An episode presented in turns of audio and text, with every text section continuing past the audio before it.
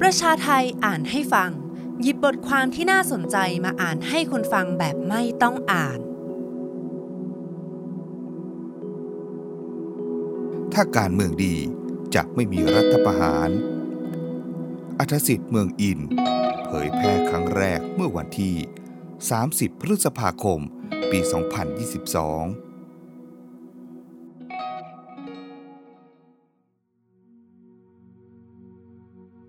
มักมีคนบอกว่า ถ้าการเมืองดีจะไม่มีรัฐประหาร ปัญหาก็คือ นิยามของคำว่าการเมืองดี นั้นมักถูกนิยามในเชิงอุดมคตินั้นเป็นอย่างไร จะด้วยอิทธิพลของแนวคิดพุทธศาสนา เช่นนักการเมืองเป็นคนดีทำเพื่อบ้านเมือง ไม่แย่งอำนาจกัน และไม่คอร์รัปชันการจะหารัฐที่การเมืองเช่นนั้นทุกประการ เป็นสิ่งที่เกิดขึ้นได้ยากยิ่ง หากเราลองไปดูการเมืองทั่วโลก ล้วนแต่มีปัญหาเช่น การแย่งอำนาจกันในกลุ่มทางการเมือง และผลประโยชน์ทางนั้น อย่างเช่นประเทศในย่านสแกนดิเนเวีย อย่างเช่นฟินแลนด์ นอร์เวย์ ที่มีระดับประชาธิปไตยสูง และโปร่งใส ประชาชนมีคุณภาพชีวิตที่ดี มีการเล่นเกมการเมืองในรัฐสภา และเปลี่ยนนายกกับประธานาธิบดีกันบ่อยครั้ง ส่วนการเมืองสหรัฐอเมริกา กับยุโรปตะวันตก ก็พบแต่ปัญหากับความบกพร่องดังกล่าวเสียยิ่งกว่า แม้แต่ประเทศเผด็จการในอุดมการของพวกอนุรักษ์นิยม หรือสลิมไทยอย่างจีน ก็มีปัญหาการแข่งแย่งอำนาจ เช่น การมีพรรคคอมมิวนิสต์ที่มีกลุ่มกวนภายในแย่งชิงอำนาจกัน เพียงแต่ว่าการประชุมของพรรคปกปิดจากการรับรู้ของสาธารณชน คงมีแต่การเปิดเผยให้เห็น การประชุมของสภาประชาชนแห่งชาติ ซึ่งไม่เคยดุเดือด เหมือนรัฐสภาเกาหลีใต้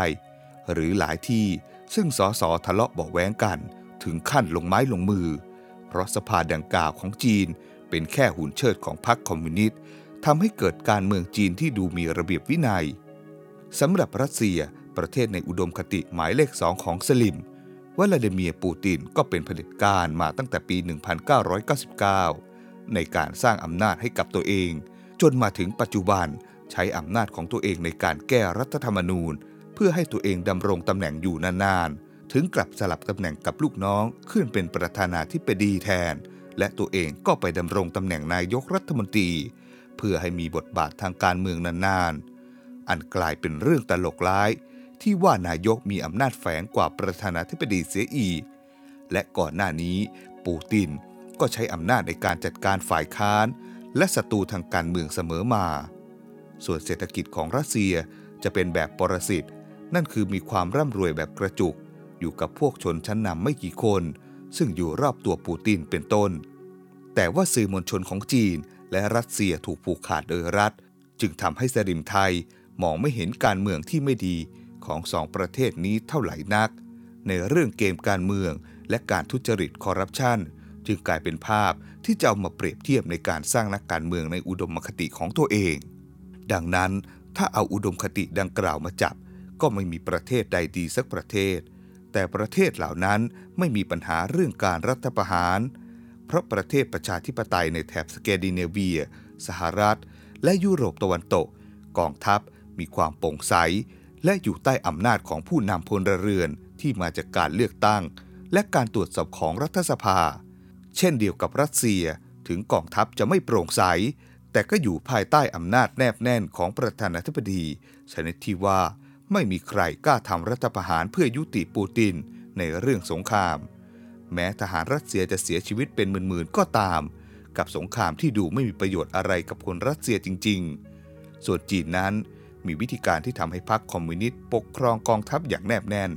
เช่น กองทัพจีนคือกองทัพปลดปล่อยประชาชนจีน อันเป็นส่วนหนึ่งของพรรคคอมมิวนิสต์ นายพลระดับสูงก็เป็นสมาชิกของพรรค และท่านสียังมีวิธีคิดสารพัดในการเข้าควบคุม เช่น จัดตั้งกรรมการในรูปแบบต่างๆ เกี่ยวกับความมั่นคง โดยตัวท่านสีจะเป็นผู้นำ สำหรับเมืองไทยมีความซับซ้อนกว่านั้น การปกครองโดยประยุทธ์ ซึ่งมาจากการยึดอำนาจ โดยการปกครองเมื่อวันที่ 22 พฤษภาคมของเมื่อ 8 ปีที่แล้ว ห่างจากอุดมคติการเมืองดีเป็นอย่างยิ่ง รัฐบาลไม่ได้ทำให้การเมืองไทยดีขึ้น ไม่มีการปฏิรูปใดๆทั้งสิ้น ตัวอย่างเช่น ดัชนีความโปร่งใสของไทย ตกลงกล่าวกรูดในยุคของประยุทธ์ รวมไปถึงความไร้เอกภาพของพรรคการเมือง และเรื่องอื้อฉาวต่างๆ ของคนในรัฐบาลวงเล็บ ยกเว้นลุง เพราะแกไม่ยอมให้ตรวจสอบ แต่กองทัพไม่ทำรัฐประหารเสียทีมีคนเสนอทฤษฎีว่า เพราะกองทัพเป็นส่วนหนึ่งในเครือข่ายอำนาจ ที่สนับสนุนประยุทธ์ ตามแบบรัฐซ้อนรัฐ หรือ Deep State อันแตกต่างจากรัฐบาลของประเทศต่างๆ ที่ได้กล่าวมา และก่อนหน้านี้รัฐบาลค่ายทักษิณโดยเฉพาะยิ่งลักษณ์แทบไม่มีอำนาจสั่งการกองทัพ จึงถูกรัฐประหาร อันนี้แสดงว่า